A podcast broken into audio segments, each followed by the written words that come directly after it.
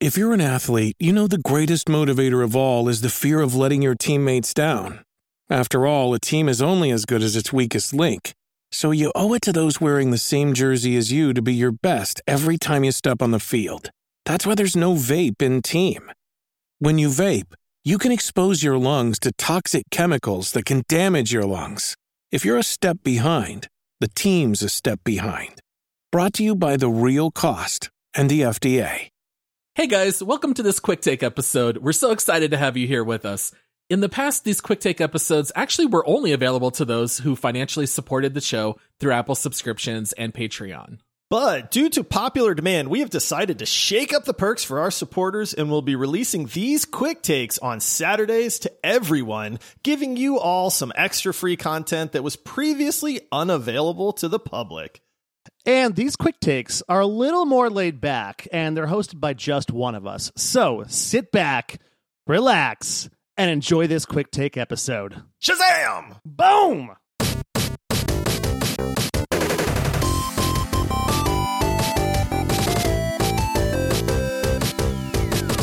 Hey, what's going on, everybody? It is Paul here with another quick take episode for you all. And today I am very excited to talk to you about one of my all time favorite games, Celeste. Now, I have mentioned this a couple of times on the podcast, but I've never really had a chance to dive into it in any kind of detail. And so this is kind of my chance to do that. Um, I have been on the record as saying that I think Celeste is the best platform game ever made. And this is coming from someone who is an immense fan of Super Mario Brothers 3, Mega Man 2, even Super Mario World on Super Nintendo. I mean, I grew up loving platform games. I still love them to this day. Uh, Super Meat Boy is one I sank my teeth into for quite some time. Cuphead, uh, Shovel Knight, these are all games that we've talked about on the pod, but I do think Celeste is the one that does it best. So in Celeste, you play as a young woman named Madeline, and you are basically trying to work your way up Mount Celeste. And so it's kind of divided into different worlds and levels, and as you complete each one, you get closer to the summit of the mountain. Now, the mechanics of Celeste, like any good platformer, are incredibly simple, but it works incredibly well. So the game lets you jump, you get to do a single double jump while you are in the air. Um, even that's kind of funny because Madeline has red hair, and as soon as you do a uh, jump, it turns your hair blue. And so that's kind of how you know whether or not you still have another jump in the tank. And you can also hold onto ledges for a few seconds before Madeline starts to get tired, and then eventually she'll fall. So the game has like throwback graphics. It kind of looks like a 16 bit Super Nintendo era platformer uh, but it handles like a modern game. So, you know, this is not a game that like plays like an old game. It plays like a new game. It's just the art style. And everything is amazingly responsive, which is what you need from a platformer like this.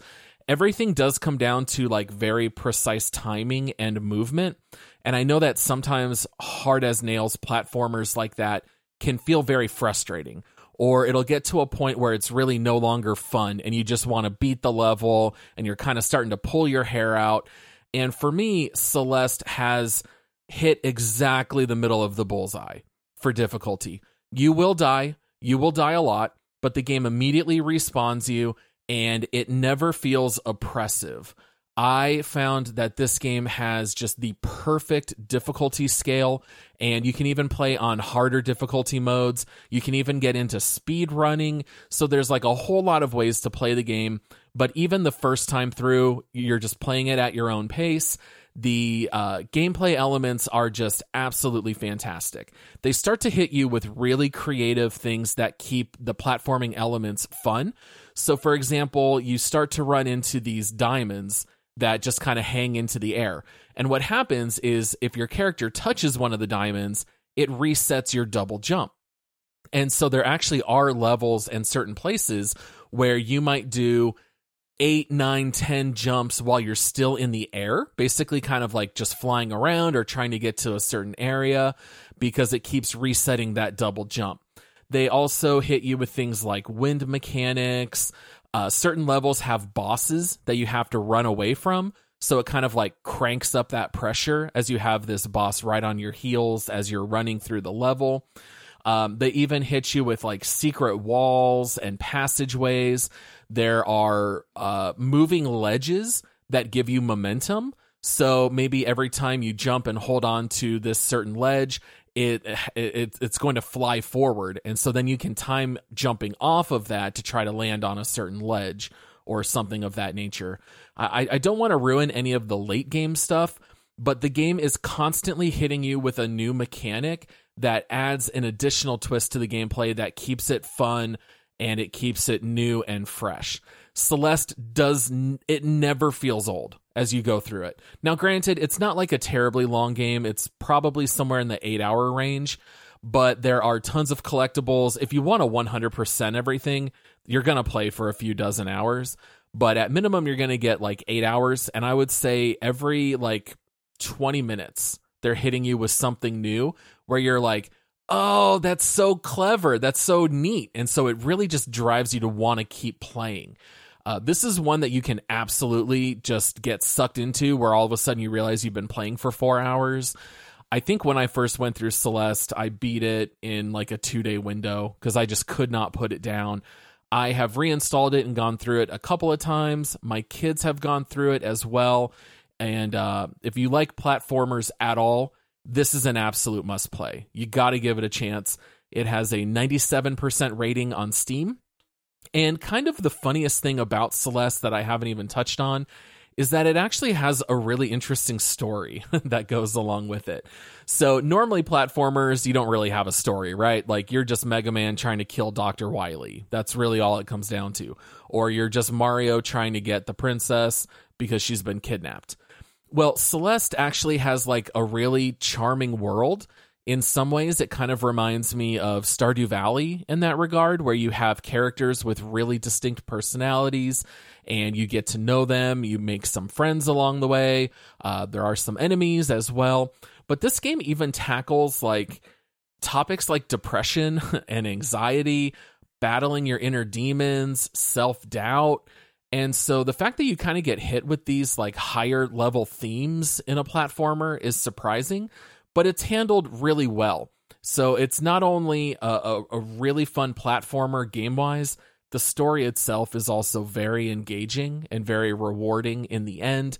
And um, it's it's a very cheap game. I'm not even too sure what Celeste costs. I, I think full price it might be ten bucks and this is one that I bought on sale. I, I I remember hearing about Celeste, and I heard it was great. And for whatever reason, I watched a trailer, and it just it didn't look that fun to me. But finally, at one point, I saw it was on sale, and I just picked it up, and it sat in my library for like a year and a half. And when I finally installed it, I couldn't believe that I waited.